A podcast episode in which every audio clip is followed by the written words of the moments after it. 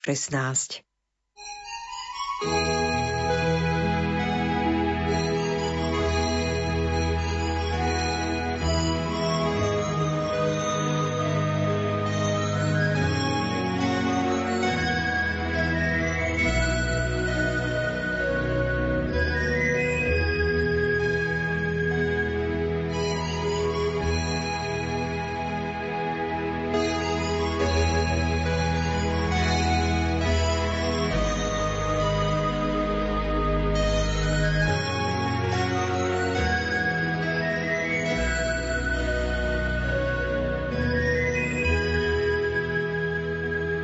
Rok, ten vzácny náhrdelník času, neskladal sa z rovnakých zrniek.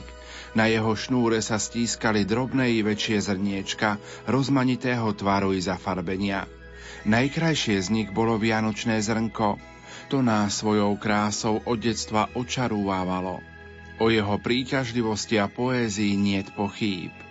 Väčšina dní v roku aspoň tak sa nám zdá, že sa podobajú ako vajce vajcu. No vianočné dni sa odjakživa vyčleňovali z celoročného stereotypu. Na Vianoce aj poldeň, ba i vari každá hodina, minúta mali svoju osobitnú tvár. Dopoludne štedrého dňa väčšinou prežívate, milí priatelia, v kuchyni pri príprave štedrej večere. My vám ho spríjemníme reláciou Darček ľuďom dobrej vôle.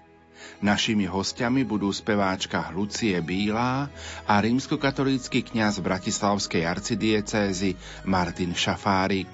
Sviatočnú atmosféru budú vo vašich príbytkoch spríjemňovať aj vysielací tím zložení majster zvuku Marek Rimóci, hudobná redaktorka Diana Rauchová a moderátor Pavol Jurčaga.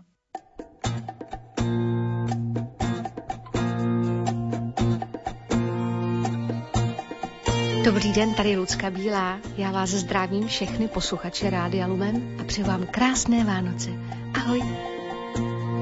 Z dálky zní dál jen ram pam pam pam. Je plné obzduší tím ram pam pam pam. Jde tambor z porážek, zní ram pam pam pam. On zahrát dokáže jen ram pam pam pam, ram pam pam pam, ram pam pam pam. Prázdnou krajinou zní ram pam pam pam. Tambor je sám.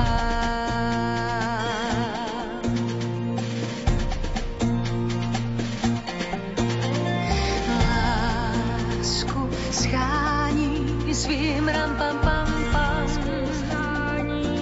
V krajině bez lidí zní ram pam pam pam. I věnce scházejí zní ram pam pam pam. Výsměchem naději zní ram pam pam pam, ram pam pam pam, ram pam pam pam, ram pam pam pam. Kráčí tambor čas zní ram pam pam pam. Tambor je sám, hledá nás.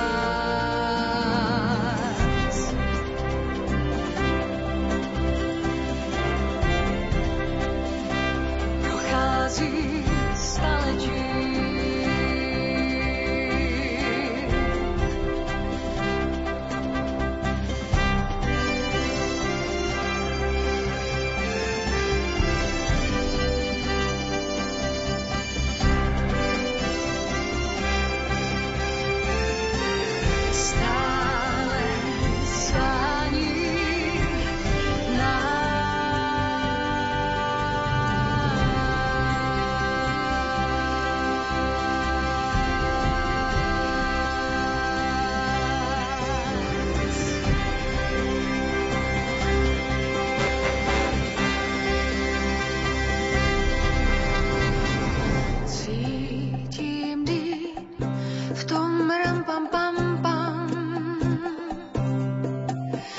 vítězství prohraná zní ram pam pam pam.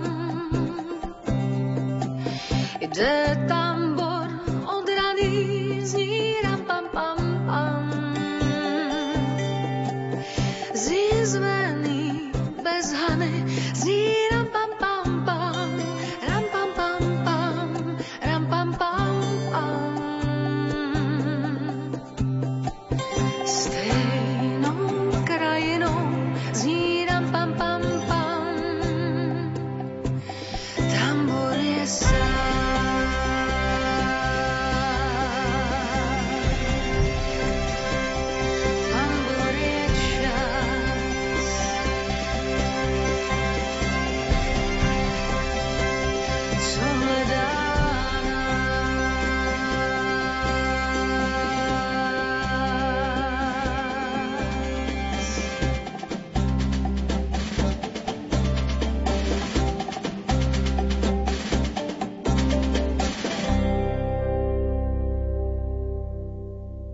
Prežívame dopoludnie štedrého dňa. V januári na začiatku tohto roku ste mali spoločný koncert v kostole svätého Mikuláša v Podunajských Biskupiciach. Ako sa zrodila táto myšlienka?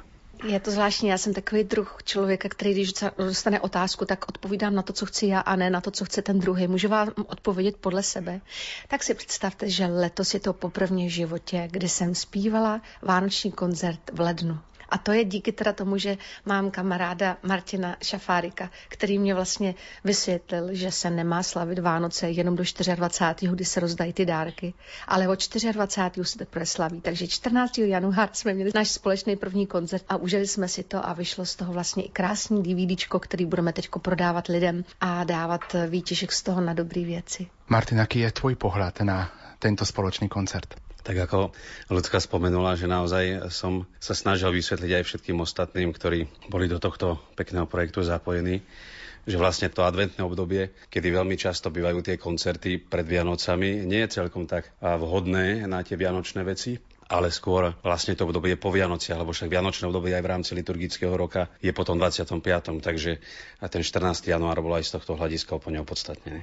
Čo pre vás osobne znamená spev? Vnímate to ako dar od Boha? No, nevím, kolik máme času. Máme hodně času, bych vám to celý mohla říct. Víte, nejkrásnější okamžik na koncertě prožívám tehdy, kdy už se odpojím od toho, co chtějí ty lidi. Lidi přestanou šustit s těma papírovýma prostě nějakýma věcma od těch bombonů, kdy přestanou fotit a kdy začnou vnímat a já se odpojím od nich a už jenom nechávám přenášet to, co mi jde ze zhora. To je okamžik, kdy už vlastně je tam propojení jenom to boží. Já to mám strašně ráda. Já miluju lidi a umím se pro ně rozkrájet, ale ten okamžik, kdy pak přijde ta pravda, tak ta přijde opravdu až v momentě, kdy už tam nejsem já, ale už je tam jenom ten pán, za který mu vlastně vděčím. Já mu vděčím za všechno. Já mám takovou jako větu, kterou používám často, když Pán Bůh nechce, abych někam chodila, tak mi schová klíče.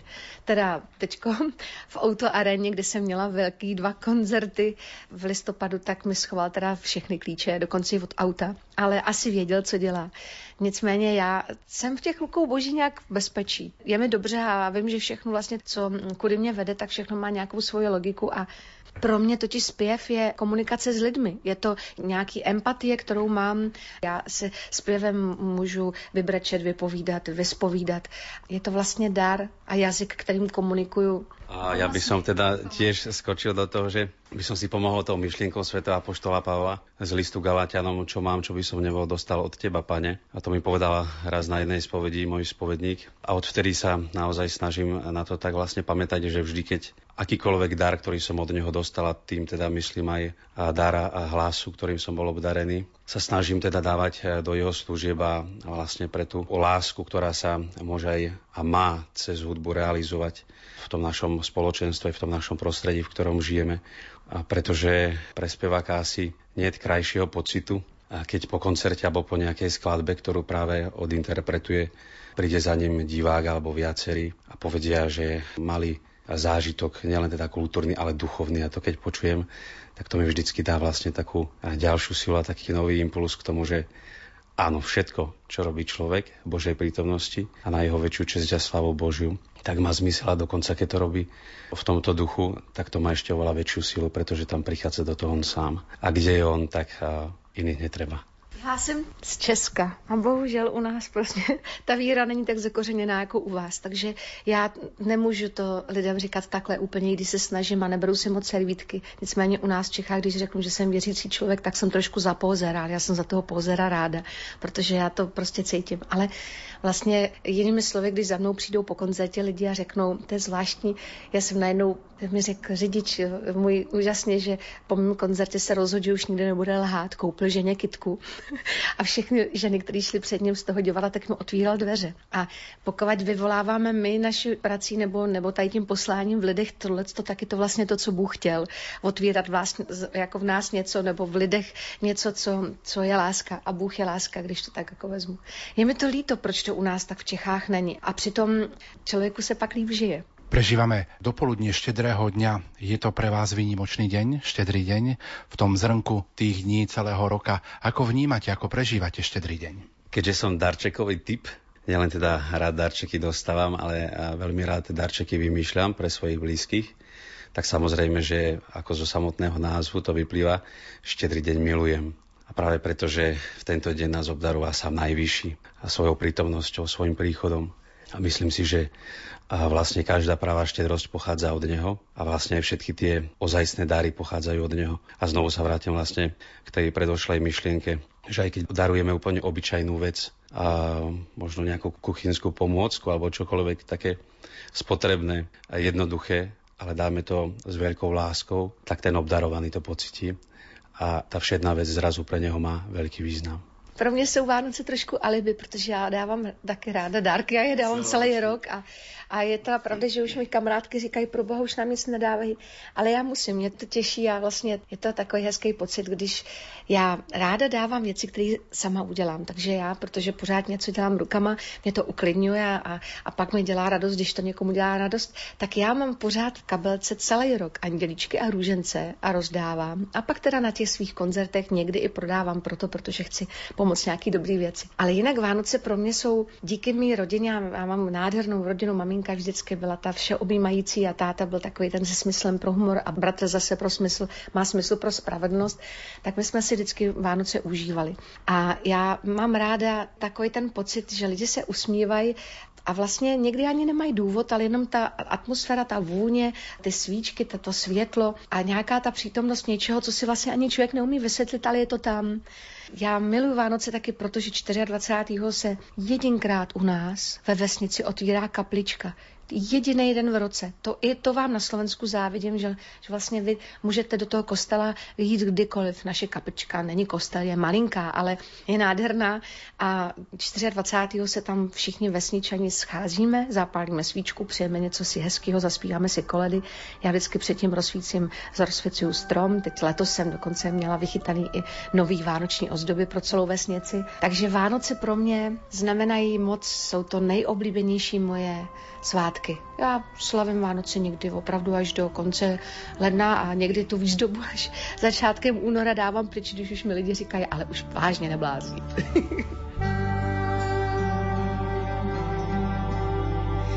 Jen kvůli nám je láska pouhé zdání.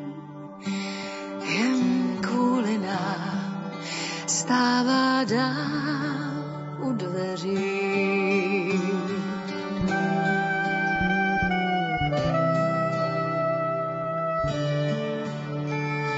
Jen kvůli nám ta chvíle odevzdání je mimo nás, asi nám nevěří. A dál nejdou a sny k nám říct sejdou si a slávnou stmou a jejich mín a mín. Já bezbraná se svou don't see I die.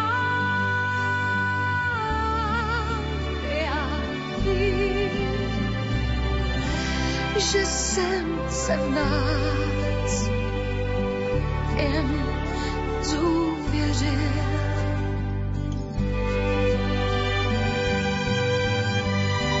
Já vím, že dám zas ověřím.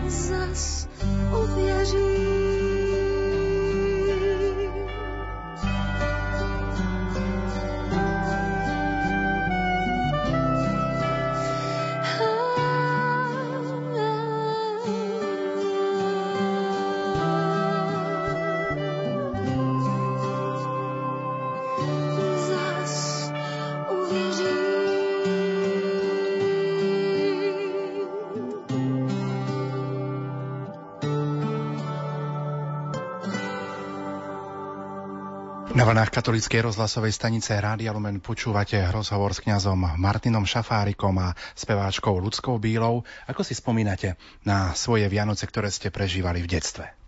Ja si pamatuju hlavne ty Vánoce, ktoré už bych nikdy nechtěla zažít. A to je na Floridě, kde ty vánoční ozdoby byly na palmách a z těch domů lezly ty santové. Já jsem pro typický český Vánoce a já už se nikdy o Vánoce ani o Silvestra nehnu, protože chci být doma.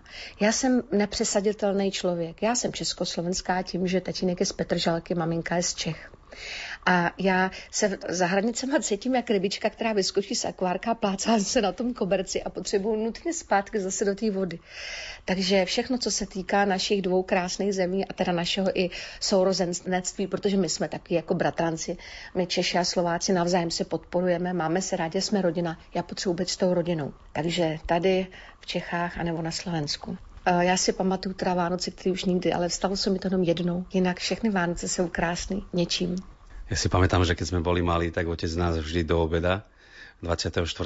decembra vzal na urgentný príjem do nemocnice a potom nás zobral na hlavnú železničnú stanicu, kde sme teda videli tých bezdomovcov a vlastne nám chcel vniesť taký ten sociálny rozmer do tých Vianoc, aby sme boli vďační za všetko, čo dostaneme, ale aj za to, čo nedostaneme.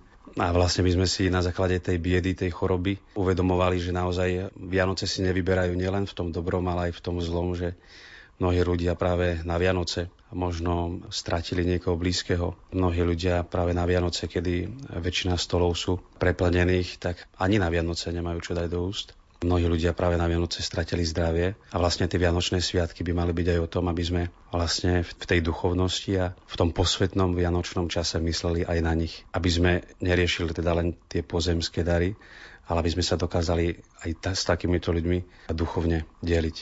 To znamená modlitbou, obetou a v prvom rade, aby sme boli vďační za všetko, čo máme. Jestli můžu, já bych jenom, protože Martin to řekl opravdu nádherně a mě jako naskočila myšlenka, že rozdíl mezi těma dětskýma a dospělýma Vánocema je jeden. Já jsem přestala vlastně být dítětem, když mi odešla maminka a já jsem najednou zjistila, že by se mi strašně moc chtělo slavit Vánoce se širším okolím. A protože už jsem nějakým způsobem vytěsnila ze svého života, soukromý života, už mám teda jenom tu rodinu a to jsou ty lidi, pro který zpívám a pro který jsem vlastně tady a pro který jsem se narodila. Tak já mám vánoční výzdobu, ne tak úplně doma, ale venku. Já jsem tak ozdobila celý dům, protože jsem chtěla, aby kdokoliv jede okolo, aby věděl, že na něj myslím. A to je teda rozdíl mezi těma dětskýma a dospělýma Vánocema. Oboje jsou krásný. Můžeme to potvrdiť, viděl jsem to minulý rok. Veľkú úlohu počas Vianoc, vidíme to aj v Betleheme, zohrali anjeli.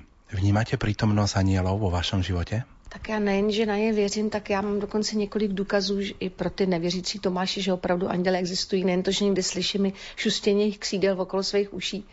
Ale dokonce se mi i stalo to, že mám vánoční koncert jeden z posledních na Slovensku ve sportovní hale, kde byla velká zima, všichni péřový bundy. Já zpívám poslední písničku Ave Maria, navíc v rok, kdy odešel textař Pavel Vrba. Zpívám a ještě předtím přeju lidem hodně božího požehnání, zpívám a najednou se v dálce objevil motýl, který přiletěl ke mně, sednul si na moje holí rameno. Takhle setnul ty křídla, jak kdyby spojil někdo dvě ruce a všichni jsme brečeli. Ty první řady, co to viděli a já jsem nemohla skoro ani dospívat a při těch posledních tónech zase odletěl. Já si myslím, že člověk by se neměl bát poprosit anděle, protože oni opravdu tady jsou a jenom čekají na to, aby jsme je oslovili. Věřím na ně.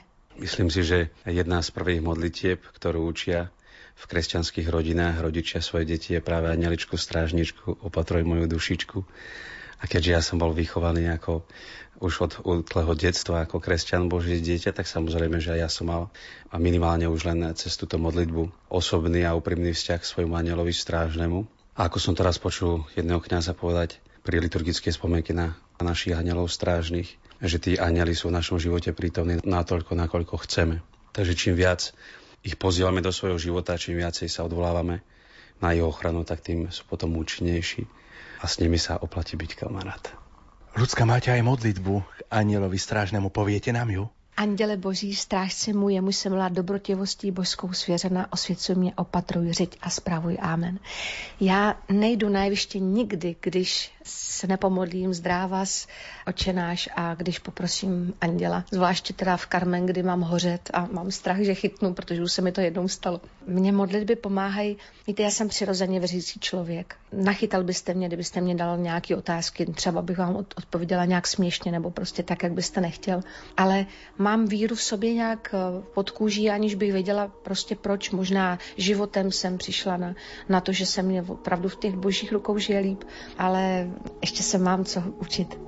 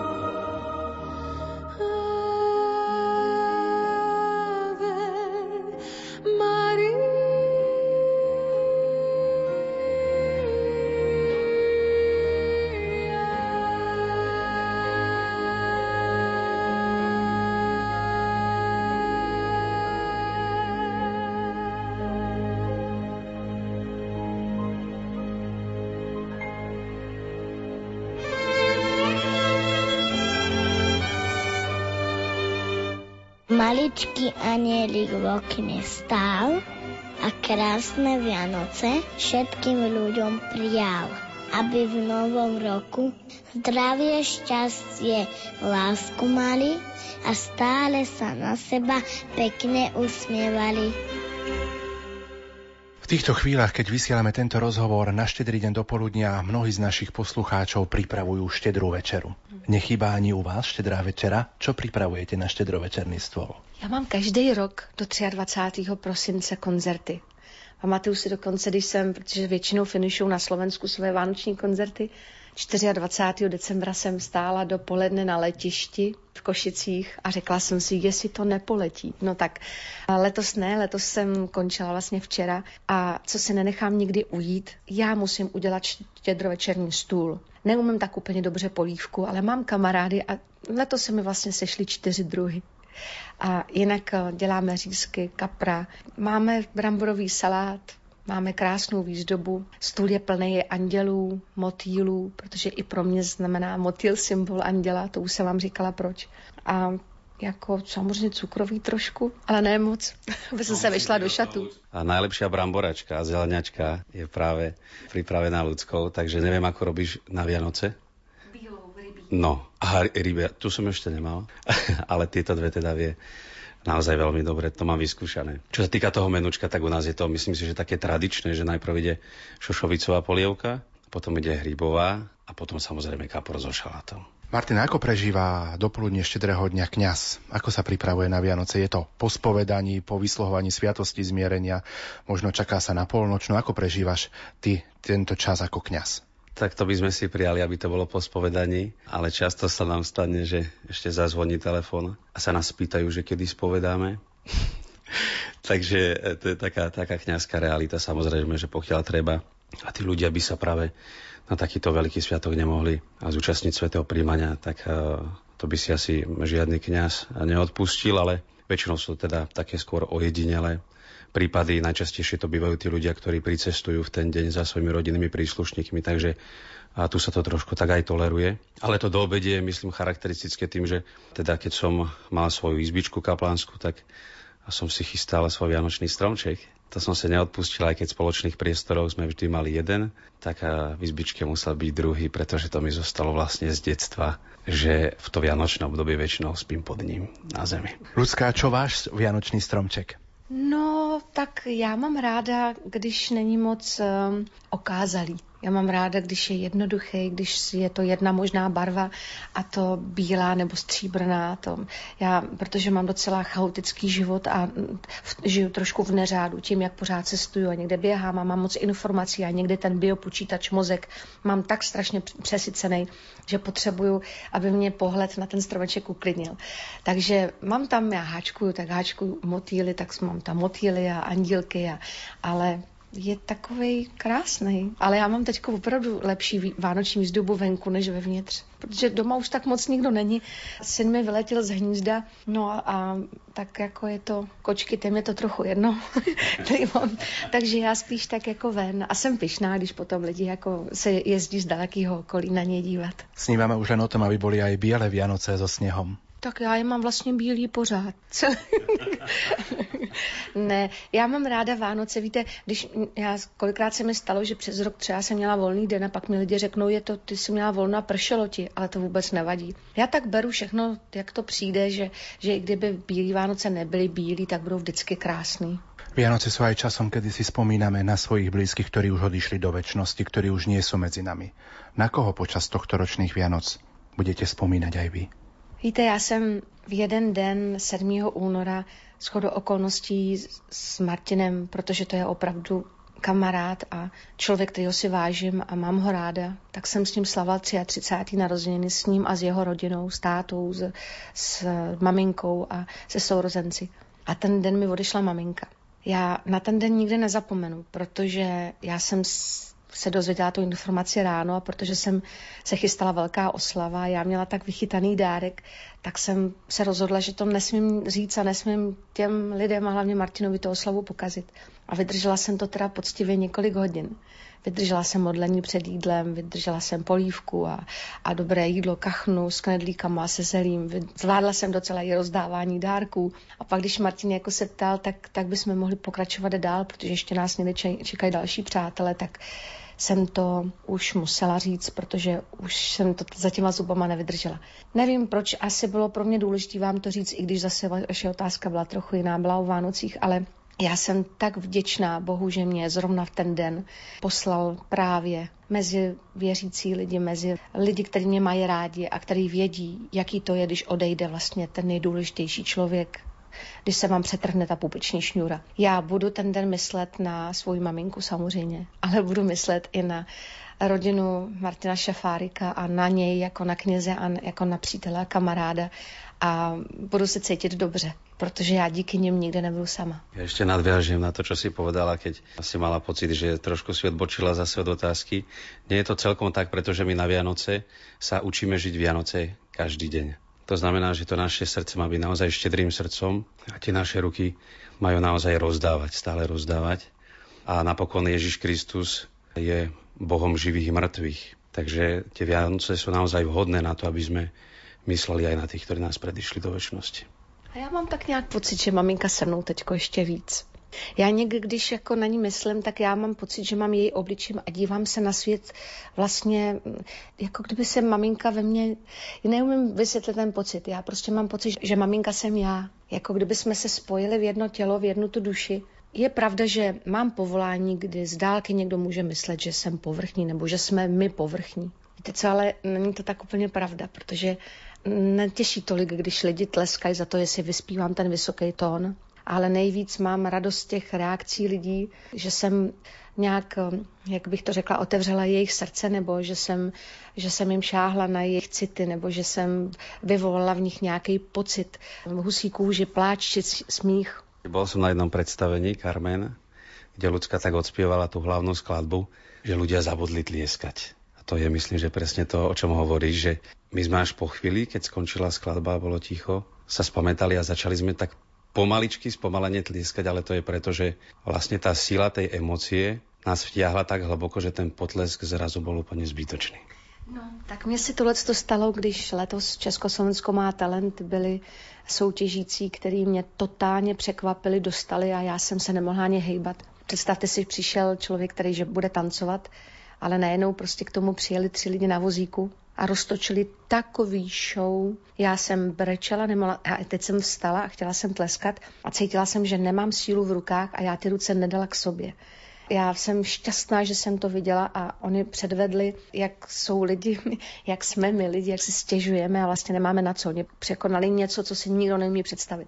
Ale ty okamžiky, kdy mě lidi nezatleskají, tak vždycky se na tady to vzpomenu a teď se mi to stalo vlastně na poslední novou Carmen opět a byl to největší zážitek, protože můj kolega třeba plakal ještě v zákulisí. A já říkám, dneska už nemusím na děkovačku, protože tohle vlastně bylo pro mě nejvíc. Ty emoce, ta hloubka něčeho, to propojení těch duší, ne těl, nebo nějakého vizuálního, no, jak se říká, že lidi jsou hluchí, ale nejsou slepí. Já někde musím lidi donutit, aby se dívali.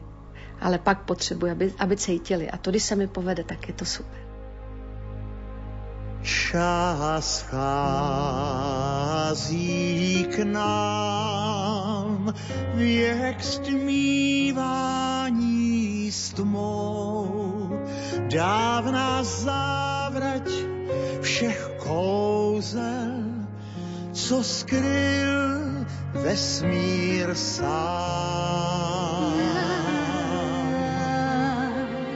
Čas vchází k nám, mé dny zpátky tu jsou, cítím závrat já mít, chci mít jen co mám, s tou tmou, s tou tmou, mé dny zpátky tu jsou.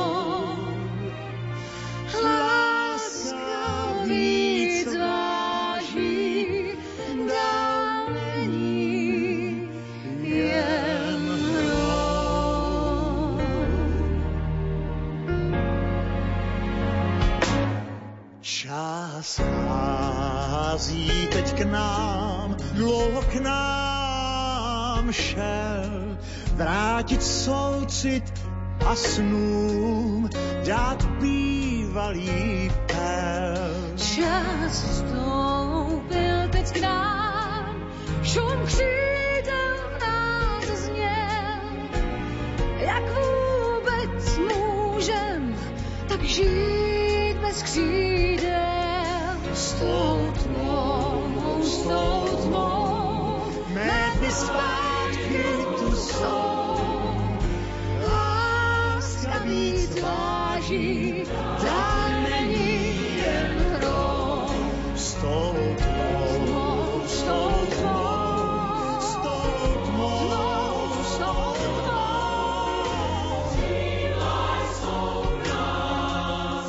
Zázraky jsou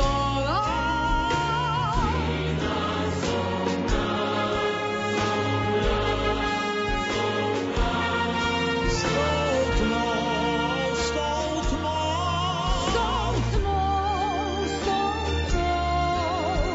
Křídla jsou nás, zázraky jsou s tou tmou, s tou tmou.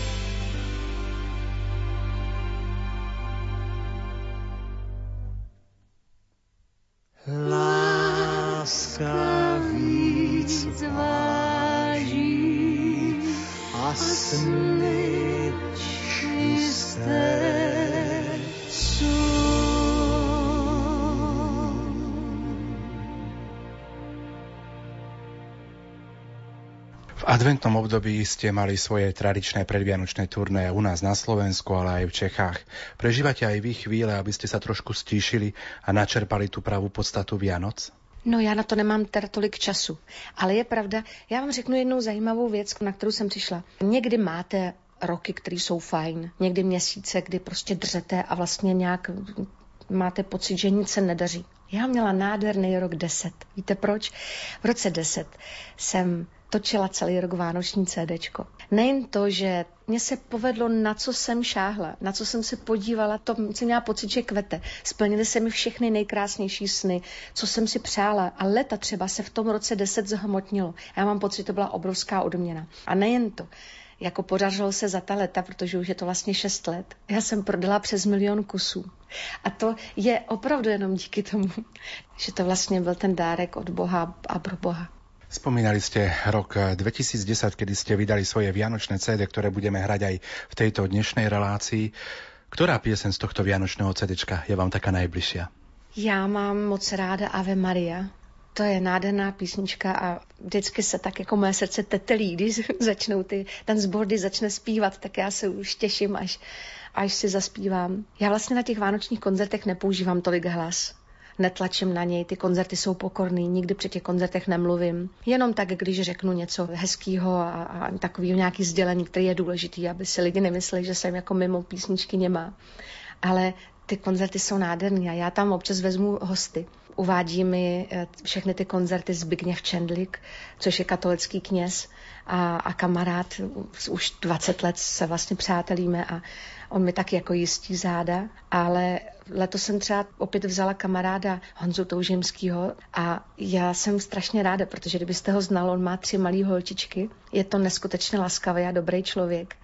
A on se chodí na všechny ty koncerty dívat a i když už dávno nemusí a mohl by odjet domů, tak on je do posledního mýho tónu a pak vždycky přijde a poděkuje a je tak vděčnej. Víte, já jsem za celý život potkala spoustu lidí, ale jenom některými mi zůstali. Skupina Arakain pro mě jsou přátelé. Přes 30 let jsme vlastně spolu a jak se říká, že ta stará láska nerzaví. Když mám jakýkoliv problém, vždycky můžu za něma přijít, svěřit se jim. Oni mě ochrání, oni vždycky, když se mi něco v životě změnilo nebo stalo, tak vždycky zavolali, jestli není něco potřeba. A já jsem, přestože jsou to vlastně tvrdáci a jako jsou to takový, jako vypadají, že se to křiklouni. Ne, já jsem nepoznala laskavější lidi a proto jsem vlastně s nima zůstala do teďka. Takže já jsem ráda třeba, že se mnou letos zase Honza Toužimský. Ale víte, na co se těším příští rok? Já totiž přemlouvám Martina Šafárika, aby ty příští Vánoce už se mnou strávil on, aby on uváděl ty koncerty a aby on se mnou i zpíval, protože si myslím, že v Čechách takového člověka potřebujeme. Martin, to je výzva. Je to výzva, ale ešte skôr ako, lebo teraz mám 2 také motívy, ku ktorým by som sa rád dostal. A čo sa týka tých chalanov zo skupiny Arakain, tak priznám sa, že skôr ako som sa s nimi osobne stretol, tak tiež som ich vnímal tak všelijak, možno, že tie ich účasti, takí typickí rockery. A teda ja moc ako absolvent konzervatória, to znamená vyznávač primárne klasickej hudby, moc ten rok nepočúvam. Ale keď som mal tú možnosť sa s nimi rozprávať v šatni po veľkom koncerte 50-50 a sme si teda sadli a začali sa ma pýtať, či je naozaj pravdou, že som katolícky kňaz a kedy som sa dostal k hudbe a tak. A tak po jednom v podstate takom, až by som povedal, že teologickom monológu, ku ktorému ma vyzvali, jeden ten už presne neviem, ktorý to bol, sa priznal, lebo sú taký dosť podobný na prvé stretnutie, tak mi hovorí, že Martine, ale to, co si řekl, mne teďko hodne zasáhlo, pretože ja som to vlastne ešte nikdy neslyšel. A vtedy som si vlastne uvedomil, že to je vlastne to nebezpečie alebo to riziko toho, že v podstate tí profesionáli, a možno povedať o nich, že špičkoví profesionáli, sa väčšinu toho svojho života stále pohybujú v tom istom prostredí. Cvičia a sú s tými istými ľuďmi. A to znamená, že k mnohým informáciám sa nedostanú, pretože nežijú taký život, v ktorom by mohli počúvať rádio, pozerať televíziu ako mnohí ostatní, ale stále drú na seba, aby ten výkon bol naozaj taký, aký potom môžeme obdivovať. V podstate každé to virtuózne prevedenie akejkoľvek či športovej alebo umeleckej disciplíny si vyžaduje naozaj takéto celé odovzdanie ducha a tela. A vtedy, keď to povedal, tak som si vtedy uvedomil, že vlastne ako je veľmi dôležité, aby kňazi chodili do všetkých tých prostredí a ohlasovali, evangelizovali. Pretože veriaci ľudia, tí si kňaza vždycky vedia nájsť. Ale tí neveriaci alebo tí hľadajúci ho potrebujú stretnúť. Musím sa priznať, že a ja som vašim fanúšikom, hrávame v rádiu vaše vianočné CDčko a myslím si, že pre nás je takou veľmi krásnou tá úvodná pieseň, ktorú spievate, Tichá noc, Svetá noc, ako keby ste aj počas toho adventu naladili ľudí už do tej vianočnej atmosféry. Vnímate, že táto pieseň má takú nejakú silu v sebe? Ale nejen tadle. Ja mám třeba ráda tambora. Mám ráda být dítětem svítícím a místo lamp svítit v ulicích. Měla jsem to štěstí, že jsem potkala Pavla Vrbu, což je básník a neuvěřitelný textař. Ale třeba teď si shodou okolností vybavuju, že já mám na poslední CDčku textaře, který jsou ze skupiny Nebe. Jsou věci u mě nějak logický. Jak je to možné, že naposledy jsem mluvila s maminkou, když tam se mnou byl Martin Šafárik? Jak je možný zrovna v den, kdy odešla jsem, byla vlastně s věřícími lidmi, který mi pomohli se tím nějak přenést. A byl to nejhorší den v mém životě a nikde na ně nezapomenu. Jsou věci prostě, které tak jsou a já na nima nepřemýšlím a vlastně se jenom těším, co přijde. A když přijde nějaká těžká zkouška, víte, třeba já jsem teďko zažila něco, co bych nepřála nikomu na světě, zvláště teda muzikantovi nebo zpěvákovi. V Bratislavě se mi podařilo hale Ondra Nepely vyprodat 3 veliký haly a měla jsem v Česku v O2 Aréně 2 nejdůležitější koncerty, ty český, 2 vyprodané koncerty v O2 Aréně, což je takových 25 až 30 tisíc lidí. A představte si, že jsem se ráno probudila, zjistila jsem, že je zlé, zkusila jsem generálku, tu jsem zrušila a do poslední chvilky jsem bojovala, až jsem to nakonec musela vzdát, protože jsem prostě byla úplně bez hlasu. Jsem zvyklá chodit na jeviště i po 4 se zlomeným srdcem, s nalomeným zdravím, ale musela bych mít hlas, který jsem neměla. A já jsem přemýšlela nad tím, co vlastně tím Bůh chtěl říct, protože 100% vím, že to má a mělo jako vyšší význam. A víte jaký? Nejen to, že jsem lidem ukázala, že nejsem robot a že jsem úplně normální člověk z masa a kostí, protože po té Bratislavě si to o mě mysleli, ale taky já jsem v lidech otevřela něco, co je moc hezký. Já jsem zjistila, že lidi dobrý jsou potichu. Oni jsou hrozně pokorní. Lidi, většinou to zlo je slyšet. Kdo nadává, kdo útočí, kdo pomlouvá, tak je slyšet. A potichu ty ostatní jsou, tak to přecházejí. Ale teď ty dobrý lidi nebyli potichu. A já jsem slyšela tolik krásných věcí. Tolik lidí prostě mi posílalo čaje, prostě dárky, kytičky.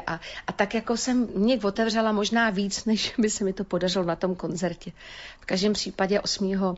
ledna mám náhradní 2 termíny a já jim to tam vynahradím. Musím jim i slíbila dárek, která chtěla bych jim udělat radost, tak jim dávám jednu z mých nejhezčích písniček jménem Hanna, jako na CDčku s poděkováním.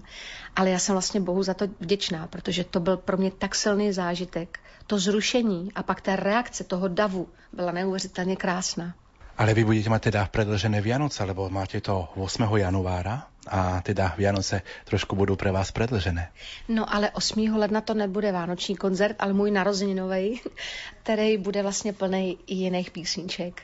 Já mám repertoár plnej krásných velkých kantilén a různých všelijakých takových i popovějších věcí, ale za ta leta vychytanej. Mám báječnou kapelu Petra Maláska, pianistu, mám tam velký sbor, symfonický orchestr, zaspívám si i nádherný Ave Maria a mám tam ty i miláčky z Arakainu, protože oni ke mně patří. Martin, teraz tvoj pohľad na vianočné piesne sú možno také nejaké iné atmosférou počas tých Vianoc? Sú nejaké možno také aj nabitejšie, respektíve také, ktoré chytia za srdce? Tak tie vianočné skladby, ktoré ja mám v repertoári, tak sú si v podstate aj tým teologickým posolstvom dosť rovnocenné. Ale skôr by som tú otázku uchopil tak z jednej strany a nadviazala na to, čo Lucka povedala v úvode, že vlastne jediný koncert, na ktorom som bol s vianočným repertoárom, kde by nebola na konci Tichá noc, alebo na začiatku bol Ľudkin koncert. A vlastne najprv mi to prišlo také minimálne iné, možno nelogické.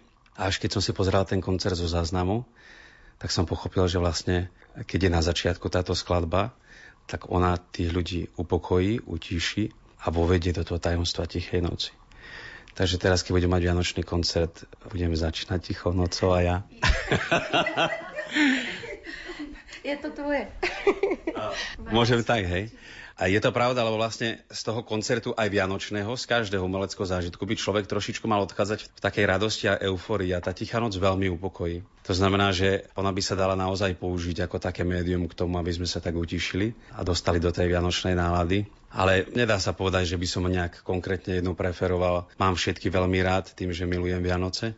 A vlastne to, ktorú si práve zvolím, alebo to, ktorá v tej chvíli mi je možno taká najbližšia, tak závisí od toho, koho mám práve pred sebou. Ale keďže veľmi často sme chodili aj ako konzervatoristi, teda aj ako kňaz spievať do zariadení sociálnych služieb alebo domovov pre dôchodcov, tak je pravdou, že pri tej Tichej noci v podstate ani jedno oko nezostalo suché, pretože ona je taká veľmi charakteristická, tá pieseň. A teda minimálne na Slovensku je veľmi populárna aj tým, že asi nie je po nočnej svätej omše v slovenskom chráme v tento deň, ktorý by na konci po požehnaní nezhasol všetky svetlá a nezačal by ju organista s miestnym kantorom interpretovať. Jsem si vlastně teďka uvědomila, jakou máš ty výhodu, protože jsi se narodil do těžce věřící rodiny, vlastně od jak živa si chodil do kostela, vlastně já nikdy. Ty jsi měl ten operní zpěv a já jsem měla tisíce cest. Já jsem mohla cokoliv. Já jsem mohla být jenom Big Beaták, anebo jsem mohla být čvadlen, anebo jsem nevím co, nebo jsem mohla zpívat jenom kantilénu. Ale mě neskutečně pomohla písnička Ave Maria, která mě dostala do úplně jiného světla. a do jiného světa, taky v lidem najednou došlo a ona má ještě jiný rozměr, než to, že jako křičí, protože já ráda, když jsem nahlas, já prostě mám ráda, když to pořádně zazní a když ty hlasivky zaboráčí. Ale jsem strašně ráda Bohu, že mě přes všechny ty možnosti, které jsem měla, doved na tu jednu a ta je ta společná, kterou máme s Martinem. My si kolikrát vlastně říkáme, že máme hodně něco společného. My jsme tady pro dav, pro lidi, ale pak přijdeme domů a jsme vlastně sami. Já jsem si to vybrala, Martin si to vybral, já jsem si to vybrala. Je pravda, že jsem si to takhle úplně já nepředstavovala, že mně se to stalo cestou, že se z mého života úplně ztratil soukromý život, ale neměnila bych. Já mám povolání, já jsem tak šťastná na jevišti a ve spojení s tím, co dělám a s lidma, a ne kvůli sobě, já neobdivuju prostě hudbu, jako nebo sebe v hudbě, ale hudbu v sobě. A to teda nemá se mnou nic společného, to je nějaký ten dar.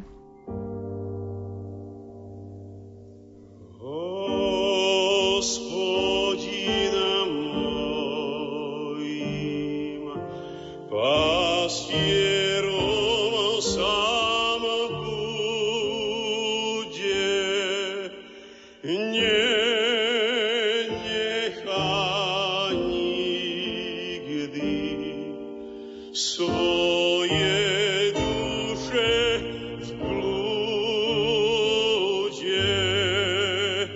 On má pastie.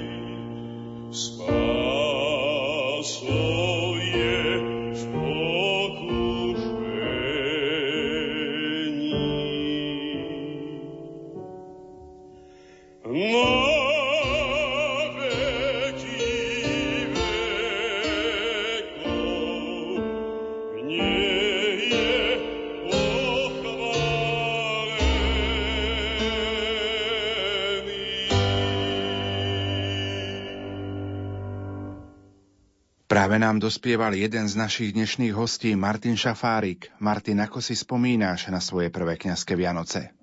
Prvé kňazské Vianoce neboli v mojom prípade tak úplne prvé, čo sa týka toho novokňazského času. A pretože ja som si vlastne asi ten najťažší rozmer tých prvých kňazských Vianoc, to znamená Vianoce bez rodiny, zažil, keď som odišiel po 4. ročníku do Austrálie a svoju rodinu a svojich priateľov som mal 16 000 kilometrov od seba. To bolo veľmi ťažké. Ale som šťastný. Vlastne aj to bol význam tej mojej misie, ísť do Austrálie, zažiť to, čo v domácom prostredí človek nikdy nezažije. A to je v prvom rade ten pocit samoty, ktorý z jednej strany môže byť úžasne produktívny a obohacujúci. a len vtedy, keď sa v nej spolupracuje s Božou milosťou, a z druhej strany je veľmi nebezpečný, pretože ak človek doslova sa dostane do samoty, to znamená nie do samoty od ľudí s Bohom, ale do samoty úplnej, tak to je veľmi nebezpečné, pretože tam vlastne dochádza k malomyselnosti a neskôr možno k nejakým depresiám a čudáctvu. To tam mi nehrozilo, pretože okrem toho, že som tam išiel so svojím spolužiakom, tak sme tam stretli ešte aj nejakých mladých študentov z Čiech, zhodou okolností, a my sme sa vlastne na Vianoce spojili. Takže my sme si presne rozdelili. V Austrálii na polnočné sme mali 32 stupňov. Sme si presne rozdelili, kto čo bude variť, tak sme mali samozrejme tradičné jedla a boli sme aj na polnočné svätej omši, ale teda v bermudách a nie v nejakých oteplovačkách a v hrubej bunde. Takže to som si už zažil tak vlastne v tom teologickom prerušení štúdia na pobyte v tejto Austrálii, alebo počas pobytu v Austrálii. No vlastne samotné tie prvé kňazské Vianoce som zažil v Skalici ako novokňaz, kedy som bol teda so svojím pánom farárom, ďalším spolukaplánom a asi 4 farníkmi, takými úzkými spolupracovníkmi pri štedrej večeri, pri stromčeku. A vlastne sme mali akoby takú farskú rodinu vytvorenú na tento nádherný posvätný večer. Čo prežívaš ako kňaz pri slávení polnočnej svätej omše? Milujem ten moment. Ja som si vymyslel, ale asi som to kdesi videl, ale neviem, že či sa mi to snívalo, alebo či to len myslím, alebo či to je niekde v podvedomí, lebo v podstate všetko, čo si myslíme, že je náhodou, alebo sme možno my toho autormi, tak niekde sme to možno v detstve zažili, alebo niekde okrajovo zavnímali. To je v podstate jedno, ale ja mám taký zvyk, že na polnočnú vstupujem k oltáru cez celý kostol, je zhasnuté svetlo, a väčšinou tým poverím svoju sestričku Janku, zoberie teda takú bodovú baterku a svieti vlastne na mňa, pretože v rukách držím malého Ježiška, a ktorého prinášam k oltáru, a toho vlastne položím do jasiel, pred oltárom poklaknem, potom sa rozsvieti kostol a vlastne začnem celebrovať svätú omšu. Takže to je taký pre mňa nádherný posvätný moment, na ktorý sa aj tento rok veľmi teším. A myslím si, že pre každého jedného kňaza Vianoce, ak nerátame samotnú Veľkonoc a Kristovo zmŕtvychstanie, tak sú to naozaj sviatky, v ktorých vlastne nachádza znovu aj tú svoju identitu v takomto posvetnom meradle, že Ježiš Kristus prišiel na túto zem preto, aby nás posvetil, aby nás učil. A vlastne to robia aj kňazi. Prišli sme preto, aby sme vlastne kopírovali Pána Ježiša a prinášali jeho samého aj v tieto vianočné posvetné dni do srdc ľudí. Takže teším sa strašne na Vianoce a vždy mám problém, keď musím zbaliť vianočnú výzdobu a stromček.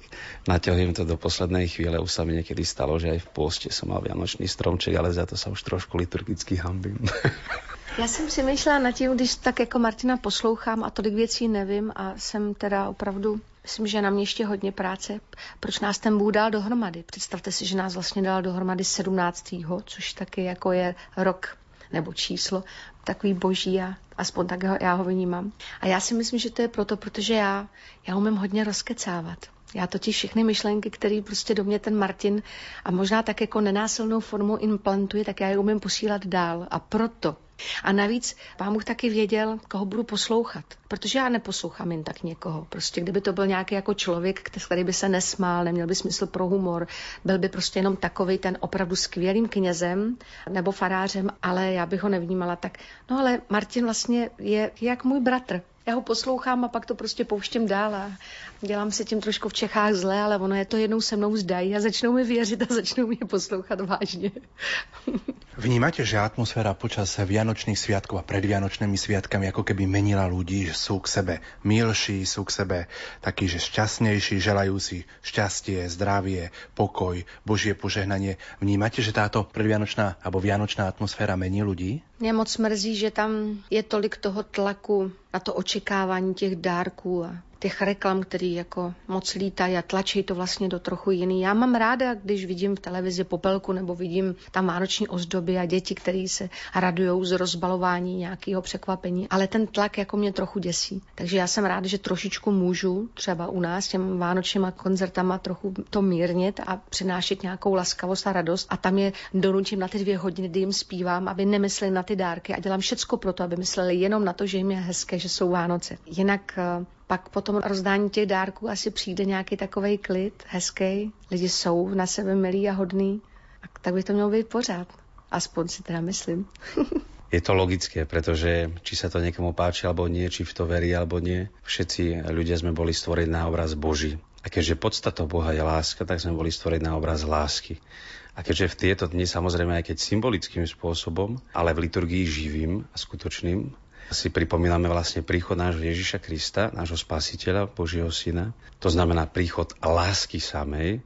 No tak je logické, že tí ľudia, aj neveriaci dokonca, sú na seba lepší, pretože to je skutočnosť, ktorú človek nemôže ovplyvniť. To je rozhodnutie Stvoriteľa, že poslal svojho jediného syna a príchod Ježiša Krista posvetil celú zem, celý vesmír, bez toho, či my s tým spolupracujeme alebo nie. Tá milosť vôbec nebola závislá od nás.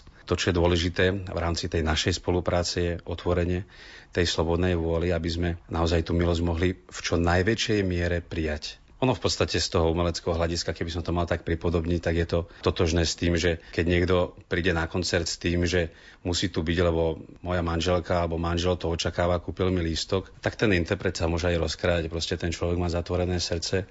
A keby tam spieval sám Luciano Pavarotti. No a je to výzva. Ľudská má inak taký dar, že ona z celého hľadiska by podľa mňa toho človeka, ktorý by možno, že s takýmto pocitom a postojom prišiel na ten koncert, detekovala, aby tak sústredila ten svoj výraz, že... Já to nemám, ale jenom na jevišti. Já mám zvláštní jako něco v sobě takového přirozeně nějak daného. Pamatuju si, sedím v restauraci, spoustu lidí okolo mě. Já jsem slyšela jenom... A říkám, běžte, tam je zavřený dítě na záchodě, ono se zabouchlo. Já to hned vím.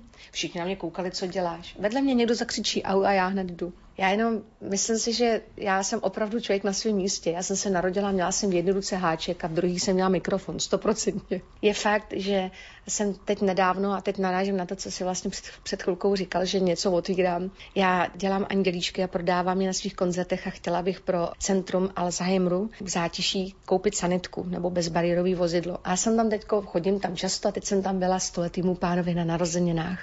On nikdy nemluvil, on od té doby, co tam je, on nepromluvil. A když jsem odcházela, on říkal, pojď sem. A normálně chytil za ruku a říkal, sedni si ještě chvilku. A fakt, a všichni doktoři byli z toho úplně vedle. A já najednou mám to takovou radost. Ne protože, hele, to jaká jsem, ne, ale tam něco takového. Taky rozdala jsem, každému jsem dala anděla, nebo jsem připla babičce, dědečkovi, jak on na krk a tak. A ty reakce těch lidí jsou neuvěřitelné. Víte, ještě mě napadla jedna myšlenka, ona se toho týká. Já jsem byla blízko velký naší legendy, Jiřině Ráskový, a byla jsem s ní poslední 3 měsíce života. Já když mám nějaký úkol, tak do toho jdu. Přišla jsem náhodou na návštěvu, abych ji pozdravila a zjistila jsem, že mám úkol, že je na odchodu a že ji nesmím nechat samotnou. Prožila jsem s ní neuvěřitelné věci a já jsem jí neskutečně vděčná. Nejen to samozřejmě, že mi to nepřineslo jenom to dobrý, ale to jsou média a to nebudu teďko řešit, to není podstatný. Ale já jsem byla při tom, kdy odchází tělo a kdy se zvětšuje duše. Já už jsem vedle ní neseděla vůbec jako na židli, ale na zemi. A jenom jsem jí hladila a dělala jsem jí radost. Třeba jí zavolal dokonce i kardinál Dominik Duka, protože jsem řekla, prosím, teď je okamžik a tak, nebo pan prezident jí zavolal, nebo lidi, který já vždycky já říkám, Jiřinko, máš telefon, a oni se s ní tak jako žaloučili, říkali hezký věci a bylo to něco, ta místnost jí byla plná, ona už byla malinkatá, ale bylo tam něco tak velikýho, já jsem jí udělala na chvilku radost a jako odcházícímu člověku udělat radost na 5 minut, jako kdybyste zdravýmu na 5 let.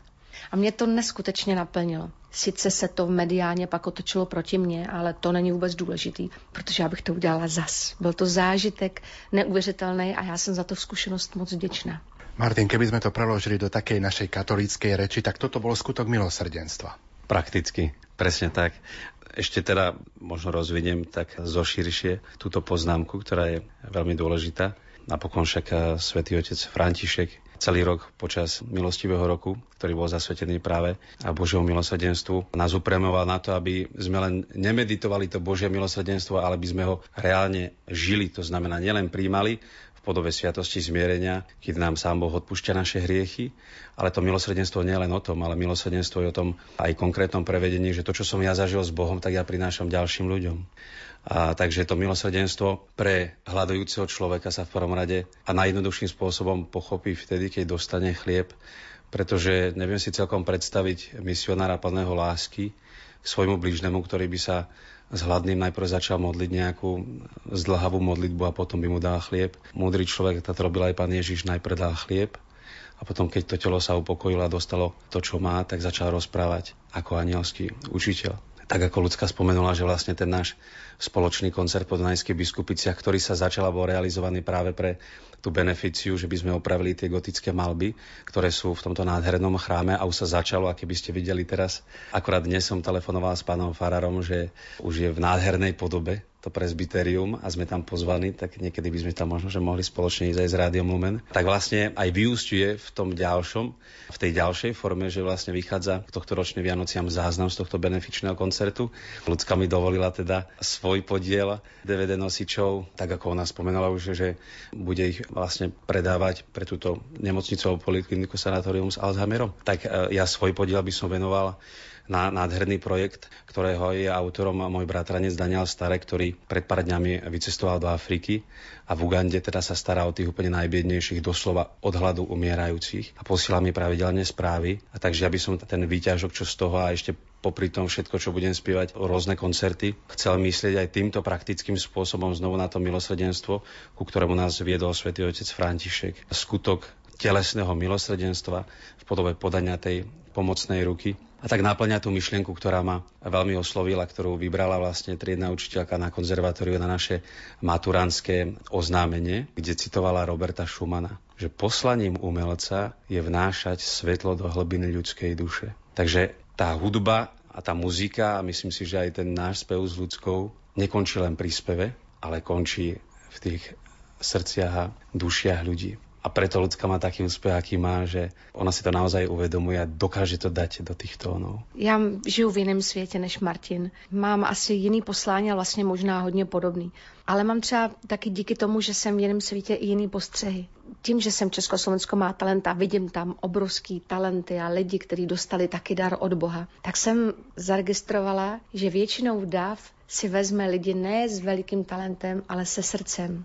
Zažila jsem tam moment, kdy človíček zaspíval a byl tak pokorný a milej a lidi chtějí vidět to dobro. Jako já nechci chodit po světě tak, že mám před sebou pěstě a chránit se takhle. Já chodím a mám tu dlaň, nebo mám tu náruč otevřenou a to proto, protože já věřím v to, že v lidech je víc toho dobrýho než toho špatného a ukazuju to právě tím. Víc si vemte, u nás nejublíbenější byl Menšík, nebo třeba ta Jiřinka Bodalova, to jsou všechno tak srdeční lidi a tak, jestli se na něco příští rok těším, tak já krom Zbigněva Čendlika a katolického faráře a Martinka Šafárika, katolického kněze, mám ještě jednoho katolického faráře a to je Eda Valčík. A to je člověk, kterýmu zase dávám já ty výtižky z těch českých koncertů na opravu jeho kostela, který je stejně starý vlastně jako Martinův bývalý v Podunajských Biskupicích.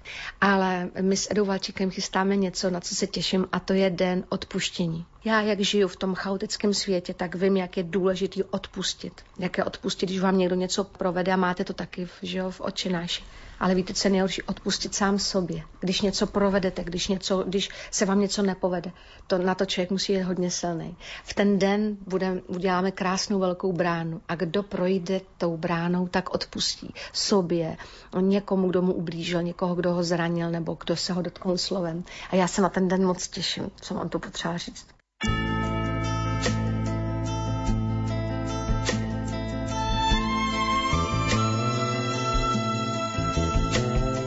Kdo z nás má dar být dítětem, co sílu zázraku cítí a létá míly nad světem, jak svíce sám svítí.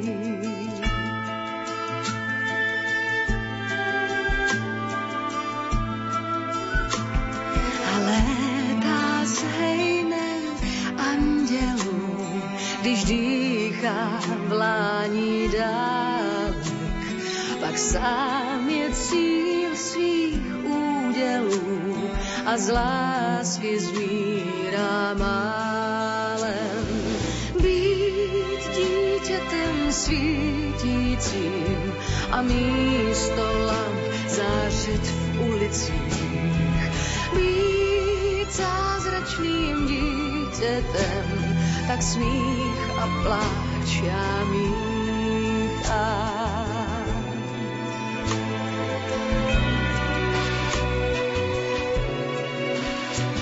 Kdo zná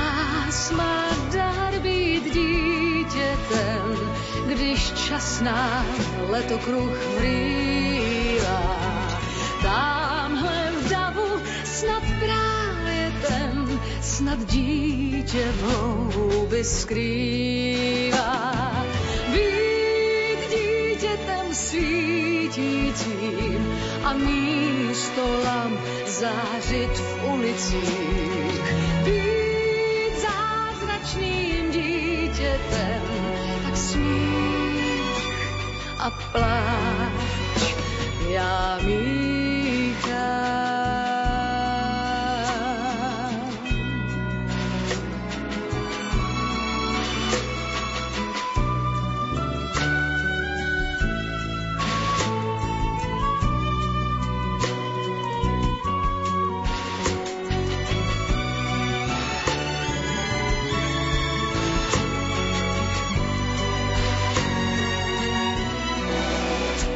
Když já tu spím, tak dítě bdí. Mně dál se zdá, že o mě ví, ve mně svítí. Být dítětem svítícím a místo lamp zářit v ulicích. Být zázračným dítětem, tak smích a pláč já míchám.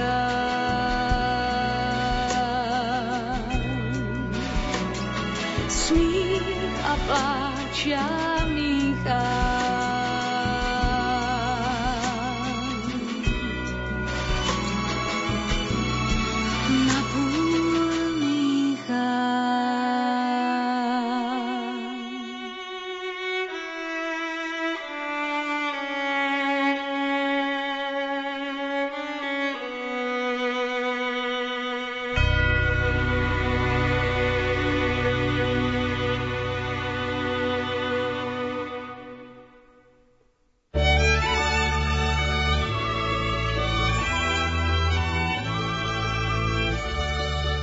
Vianoce sú tam, kde nikto neplače, tam, kde voňajú mamine koláče. Vianoce sú s tými, ktorých ľúbime, i s tými, na ktorých myslíme.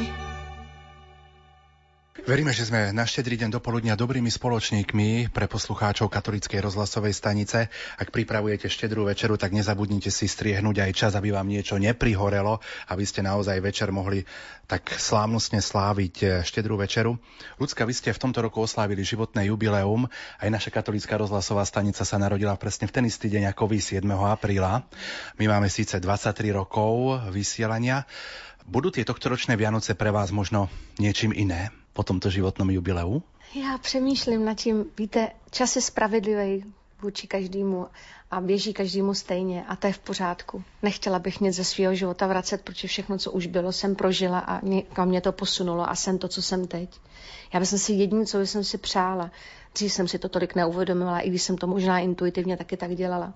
Já bych si moc přála, aby se mě lidi vážili, aby jsem se jednou přijde to bilancování a ne to moje, ale taková ta...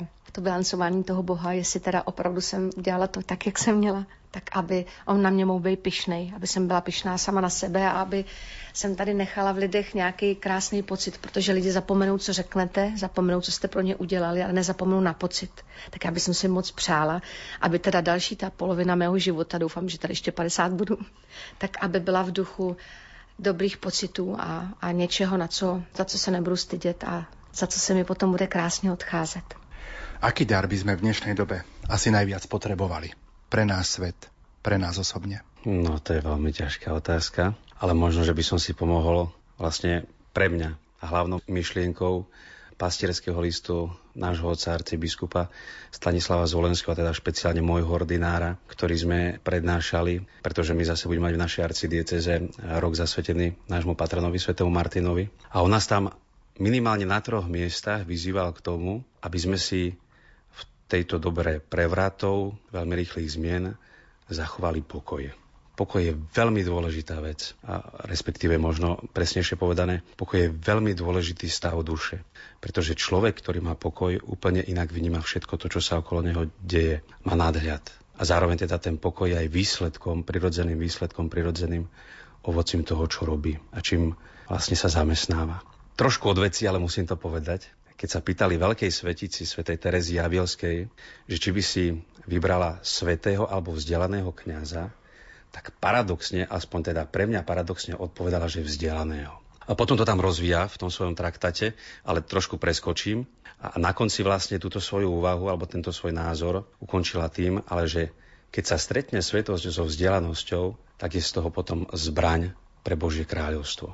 No a ja som veľmi rád, že Pán Boh mi poslal, síce nie na Vianoce, ale minimálne cez Vianoce budem za to ďakovať, Luciu Bílu, pretože u nej vlastne ten princíp tej myšlienky, ktorú vyjadrila svätá Terézia Avilská, sa realizuje v tom, že Lucka je naozaj geniálna spevačka. To nehovorím preto, že teraz sedí vedľa mňa, ale myslím si, že s tým budeme súhlasiť všetci.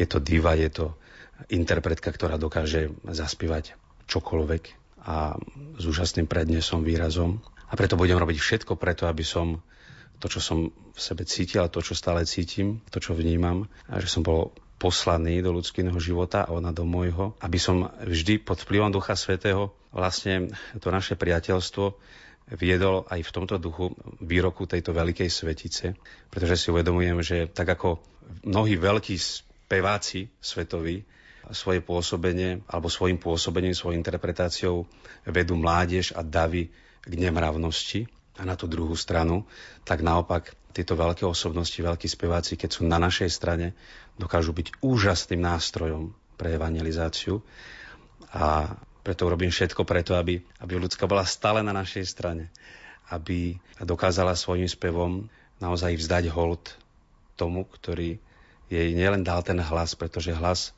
majú mnohí speváci, ale to úžasné srdce, v ktorom ten hlas zaznieva, v ktorom sa vlastne formuje, z ktorého vychádza do tých ďalších srdc, aby tam bola neustále každým nasledujúcim rokom po tomto nádhernom jubileu 50-50, aby tam bola stále silnejšia, intenzívnejšia. A dovolím si povedať, že keď v ľudskinej interpretácii sa stretne svetosť s jej umeleckou genialitou, tak to bude úžasne mocný nástroj pre Božie kráľovstvo. Aký dar by sme v dnešnej dobe pre náš svet potřebovali. Bylo by fajn, kdyby v tady té době nebylo právě to dobro potichu, ale aby se ozvalo. Ten svět je ve složitý situaci. Každá doba něco nesla, ale tato je velmi nebezpečná.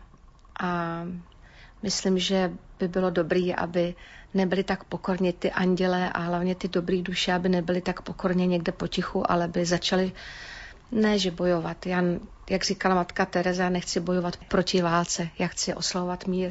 Nechci se teďko pouštět, protože dneska je Štědrý den, nechci se pouštět do vážného tématu, ale veliký nebezpečí tady je a bylo by fajn, aby prostě jsme s tím něco udělali. A já budu křičet do světa a budu objímat a budu, jak mi říkají lidi, ty pořád se nazývám srdíčkama, lidičkama, já budu dál radši takhle protivná. A teraz vlastne, keď som ťa počúval, tak mi to došlo. My potrebujeme prorokov dnešnej doby. A tými prorokmi ľudia môžu byť aj umelci. A dokonca si myslím, že oni majú na to úplne ideálne podmienky, pretože oni, keď vyjdú na javisko a sú vo svojom prostredí a majú pred sebou ten dav, to je v podstate ten princíp tej kazateľnice. Že tam takisto sú ľudia, ktorí prišli a kvôli tomu človeku, aby ho počúvali a chcú si niečo odniesť. To, čo inde by si nemohli odniesť. Tak samozrejme, že svätá omša je iný priestor, posvetný, sakrálne, liturgický, ale ten koncert, keď je v Božej prítomnosti, tak môže byť úžasne účinný, evangelizačný. Trošičku zmátli, se mě ptáte na svět, víte, ale já to mám trochu jinak. Já si myslím, že člověk by měl hlavně mít pořádek doma. A já bych spíš řekla to, co je důležitý pro nás. Zdá se mi, jako kdyby Čechoslováci trochu přestali milovat a klanět se svý zemi. Přestali si vážit toho. Já vím, že to dělá politika, dělá to prostě z média, který vlastně se živí jenom nad tím, že ubližujou. Oni už vlastně nevytvářejí nic, nepodporujou málem umění, ani žádný krásný silvestry, nejsou žádný scénky, žádný komedie, vlastně jenom všechno tak postavené na negaci. Já bych si moc přála, a udělám všecko proto, nechci si tady hrát teda na toho proroka, nebo na toho kazatele, nebo na někoho, kdo ví, ale udělám i tak. udělám všecko pro to, aby jsem v těch lidech tu národní hrdost probouzela, abych spojila ty Čechy a Slováky, protože stejně k sobě patříme, hranice, nehranice, aby jsme byli pyšní na to, přestože jsme malinkatý, že máme nádherný jazyky, máme srdce, máme smysl pro humor a že žijeme v zemi, kde je bezpečí, kde nevidíme na zemi umírat lidi, kde nevidíme prostě atentáty, kde doufám, že nikdy neuvidíme. No, malo by v nás zazňovať častejšie to, čo zvolávame v spoločných modlitbách veriacich na Sviatok svätého Cyrila, metoda našich vierozvescov, dedičstvo, co zachovaj nám, Pane, pretože to robí základ tej našej identity národnej, slovenskej, českej. Sme malinké národy v Európe, ale to neznamená, že keď tu je uplatňovaná politicky nejaká globalizácia, že si máme nechať ukradnúť svoje najcennejšie veci, ba naopak. A myslím si, že práve cirkev a cirkevní predstavení aj v minulosti z iných storočí jasne dokázala, že ak niekto zachovávala tie naše práve kresťanské a európske hodnoty, ktoré sú charakteristické pre ten konkrétny národ, tak proste je to tak, že my máme veľké poslanie kňazi. Kňaz nemá rozprávať len nejakou vzletnou teológiou, ktorá obchádza možno aj ten kultúrny rozmer, ale naopak. Práva kultúra a vzácna kultúra je tá, kde je Boh a tá kultúra je krásna, vzácna, ktorá Boha chváli a prezentuje. Takže ja osobne si myslím, že samotné patrocinium nášho národa, teda slovenského, ak mám hovoriť za Slovensko sedembolestnej Panny Márie, hovorí za všetko, že my by sme mali byť naozaj v tej Európe samozrejme otvorení, ale zároveň hrdí a nenechať si zobrať lacno, zobrať to, čo je vzácne. Čas dnešného rozhovoru sa pomaličky naplňa. Čo by ste popriali našim poslucháčom Rádia Lumen k tohtoročným Vianočným sviatkom? My jsme tak jako teďko skončili to takovým docela těžkým tématem, abych to odlehčila něčím, protože najednou jsem si říkala, že se to sklouzlo někam. Já jsem optimista, já vidím světlo, já vidím krásné věci a věřím prostě v dobro a v to, že všechno se v dobré obrátí, i to, co třeba teďko tak úplně hezky nevypadá.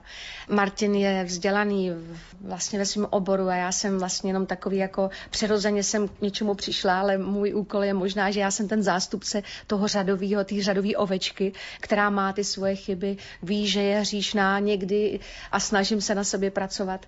Ale co bych popřála? Já bych popřála lásku.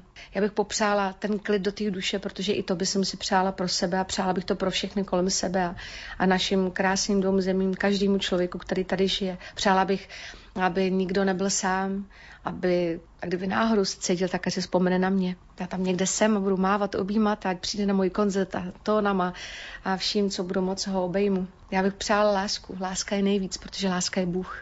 A ja by som všetkým poslucháčom, keďže sme v rádiu, chcel popriať, ale aj sebe, aby sme sa počas tohtoročných Vianoc naučili žiť a uplatňovať tú štedrosť, ktorej nás učí Pán Ježiš 365 dní v roku. Speváčka Lucie Bílá a kňaz Martin Šafárik nám teraz aj spoločne zaspievajú. Tu je zvuková nahrávka z ich spoločného koncertu v Podunajských Biskupiciach.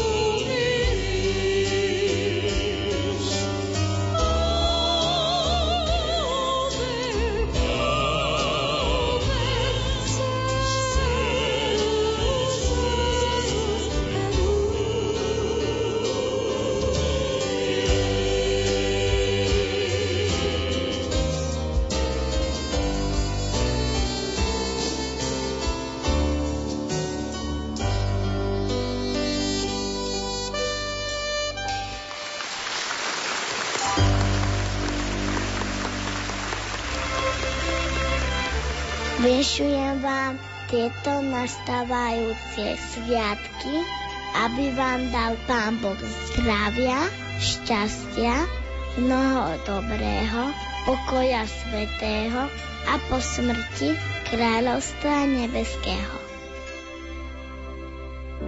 Počúvali ste reláciu Darček ľuďom dobrej vôle. Našimi hostiami boli speváčka Lucie Bílá a rímskokatolícky kňaz bratislavskej arcidiecézy Martin Šafárik. Pokojné a požehnané chvíle štedrého dňa vám zo štúdia Rádia Lumen prajú majster zvuku Marek Rimóci, hudobná redaktorka Diana Rauchová a moderátor Pavol Jurčaga.